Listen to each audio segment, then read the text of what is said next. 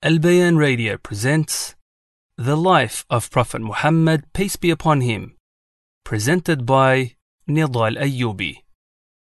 Welcome once again, my dear brothers, to our Seerah classes. Last week we spoke about the birth of the Prophet ﷺ. We spoke about his early years and his breastfeeding mothers. And we spoke about how his chest was opened. And we also spoke how he was returned to his mother, and his mother dying when he was 6 years old. Then he was in the care of his grandfather, Abdul Muttalib, and his grandfather died when he was 8, and he went into the care of his uncle, Abu Talib. This is where we stopped off last week. So now the Prophet ﷺ, he's a young man, or a young teenager we can say. He's 12, 13 years old. And our topic for today will be from this period until almost Revelation. So we'll be speaking about his early life in Mecca. So when the Prophet ﷺ was around 12 years old, Abu Talib decided to take him on a trading journey to Syria. And on the way, it's mentioned that they passed by a monk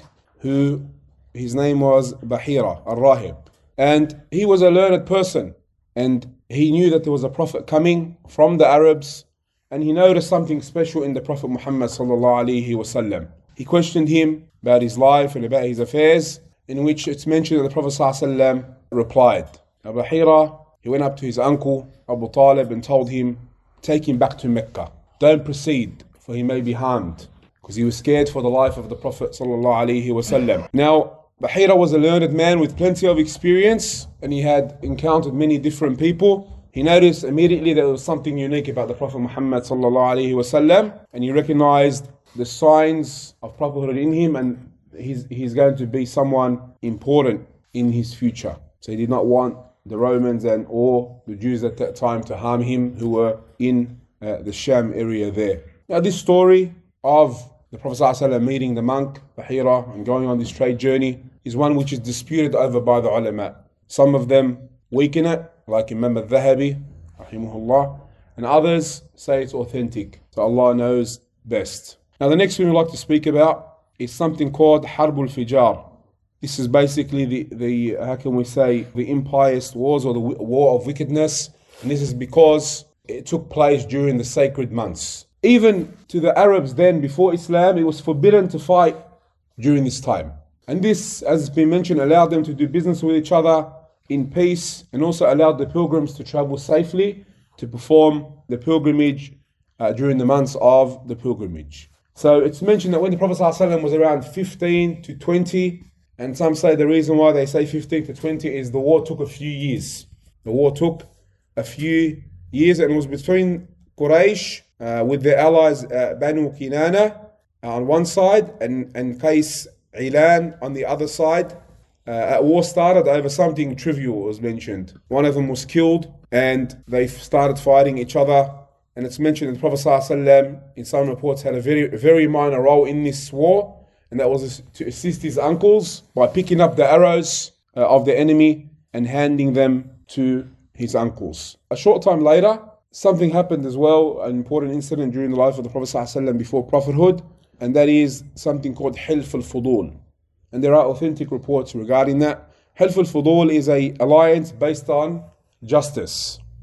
And it's mentioned that it happened 1 to 4 months after Harb al-Fijar. And this is when a man from outside Mecca, who had no links there, from Yemen, and he sold some valuable goods. And the Meccan, from pious lineage and family, a nobleman we can say, ripped him off, as we say today. He didn't give him anything for it.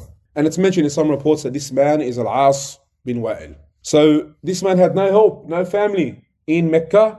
So what did he decide to do? He went up to a Jabal, a mountain, and it's mentioned that this mountain was called Jabal Abu Qubais, and he shouted poetry. Poetry, in Jahiliyyah especially, was the top of media. He made a lines of poetry about him being ripped off, and this caused issues in Mecca. And then a group of the noblemen got together in the house of Abdullah ibn Jud'an, and they decided that it was necessary that no one be ripped off in Mecca, preserve the justice in Mecca. They decided it was necessary to work out a system to prevent violence and injustice, and to protect the rights of the weak and the poor. And they went to the Kaaba and made a pact, an agreement, an alliance from this moment on, and they stood united against any oppression in Mecca. We know, my dear brothers, that justice is a universal rule amongst all people, Muslims and Kuffar. And we see here the Prophet ﷺ, he took part in this hilf, in this alliance, and which shows that the Prophet ﷺ, even from a young age, he stood for justice. He stood for al-adl. And this is something that all Muslims, we should stand for, with Muslims and non-Muslims. And he said, sallallahu alayhi wa sallam, لَقَدْ شَهِدْتُ فِي دَارِ عَبْدِ اللَّهِ إِبْنِ جُدْعَانِ حِلْفًا لَوْ دُعِيتُ بِهِ فِي الْإِسْلَامِ لَأَجَبْتُ. He said, I was present in the house of Abdullah ibn Jud'an where an excellent pact happened, and I would not exchange it. If now in Islam, if I was summoned to it, I would gladly respond. And it's mentioned in other reports, and I would not exchange my part in it for the best type of red camels, which was from the most precious things to the Arabs back then. So this shows the Prophet ﷺ, even from a young age, he stood for justice, sallallahu alayhi wasallam. When the Prophet ﷺ was still young, Abu Talib, although he was from the most noble of men, he was struggling financially. He had many mouths to feed, and he was struggling financially. He was going, we can say, through a financial crisis, and he wasn't doing too well. So the Prophet ﷺ, to help his uncle, he started working as a shepherd. And this is something that all prophets did. The Prophet ﷺ, he said, every prophet Allah sent herded sheep. And the companions even asked, Wa anta, and you? He said, Naam, even me. I herded them for qararit, for the people of Mecca, as it's mentioned in Sahih Bukhari. Now Ibn Hajar, he says, qararit has two meanings. It's either a place where you herded the sheep there, or it is a unit of money, a portion of dinars or dirhams. Wallahu a'lam. Now, why a shepherd and why sheep? The shepherd picks up many skills. Many skills, and develops many wonderful qualities. And the Prophet ﷺ, he needed these qualities, as the ulama mentioned, to prepare him for leading the ummah. And a shepherd picks up patience, humbleness, bravery, mercy and compassion. You know, you might get one of the sheep sick, weak. He has to look after it, look after its interests. Ability to deal with hardship, and also the love of earning a halal income. And this is something that the Prophet ﷺ from a young age displayed. And in a hadith found in Bukhari, it's mentioned that the Prophet ﷺ said, no one has eaten better food than that which he eats from his own hand. And verily the Prophet of Allah, Dawood, would eat from the works of his own hand. Is mentioned in Bukhari. So, most beloved earning is that which you earn with your own hand. And even the Prophet Dawood alayhi salam would do that. He alayhi salam, as the Prophet sallallahu alayhi wa sallam said, the Prophet Dawood would eat from the work of his own hand. Now, why are you mentioning the Prophet Dawood here? It's interesting. If you think about it, he was from the kings then, a prophet. And he had wealth, but he would eat from the wealth of his own hand. What he earned through his own works and doings. That's why it's blessed, it is rewarding and virtuous to earn a living with the works of your own hand, earning a living through halal means and feeding your family and giving sadaqah from it. It's one of the best things that a person can do. Another thing the Prophet ﷺ started to get into is he became more involved in trade, just like his uncle or uncles, and his reputation spread that he was very trustworthy and honest. And this became known by a lady whose name was Khadija bint Khuwailid.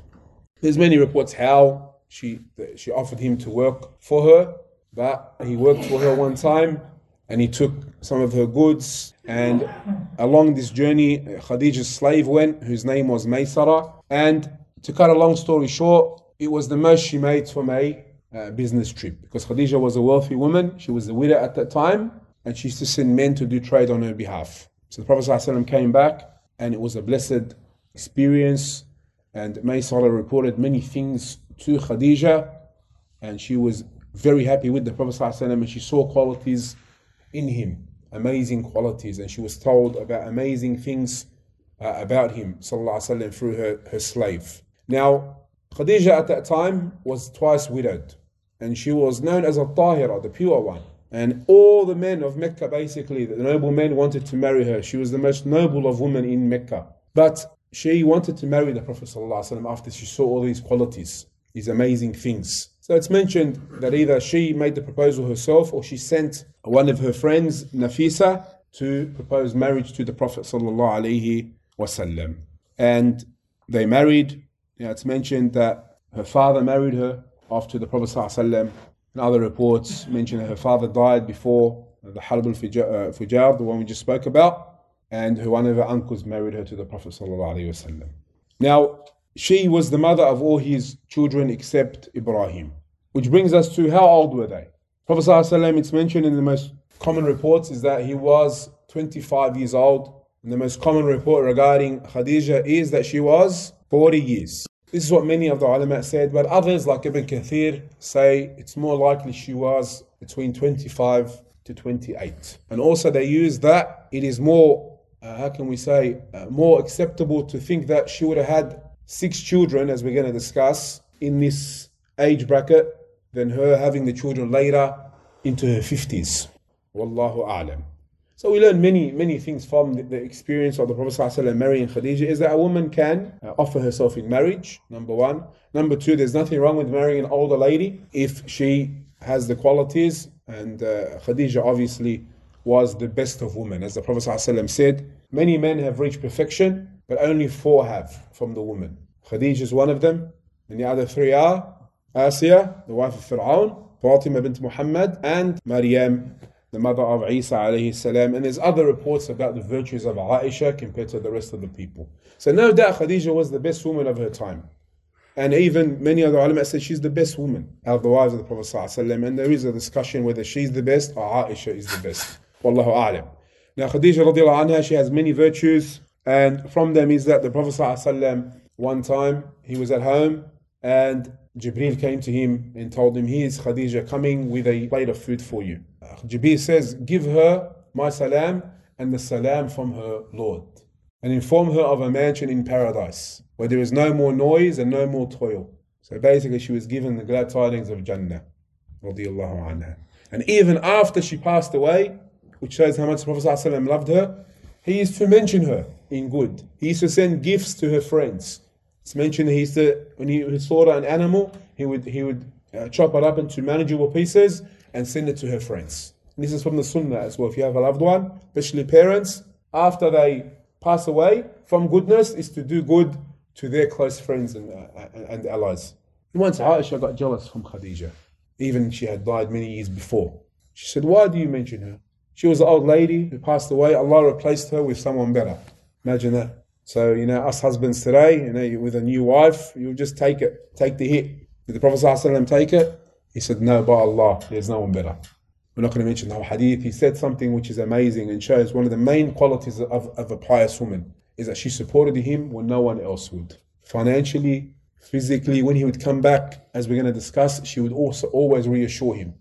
Good words, support him. This is what is needed in today's households, a supportive wife. Now Khadija as well, what many don't know is that she was quite close to the Prophet ﷺ in terms of lineage. She meets with the Prophet ﷺ at Qusay, meaning they share Qusay as their grandfather. So you have Khadija bint Khuwailid, ibn Asad, bin Abdul Uzza, bin Qusay. And you have Muhammad, bin Abdullah, bin Abdul Muttalib, bin Hashim, bin Abdul Manaf, bin Qusay. And there's another wife of his who meets at Qusay, meaning she has a grandfather Qusay as well. But she links with the Prophet ﷺ even one level before. Anyone know who she is? Habiba. And she's the daughter of Abu Sufyan bin Harb, who becomes the leader later on of the Quraysh. Then becomes Muslim later on as well. So this is Khadija radiallahu anha. She was the first person to believe in the Prophet Muhammad ﷺ, as we can discuss later on. She offered his support. And he did not marry any other woman whilst she was alive. Wallahu a'lam, wa sallallahu ala nabina Muhammad wa ala alihi wa sahbihi wa sallam. Barakallahu feekum for listening. Wassalamu alaikum wa rahmatullahi wa barakatuh. This program was presented by Al-Bayan Radio, the voice of Ahlus Sunnah wal Jama'ah.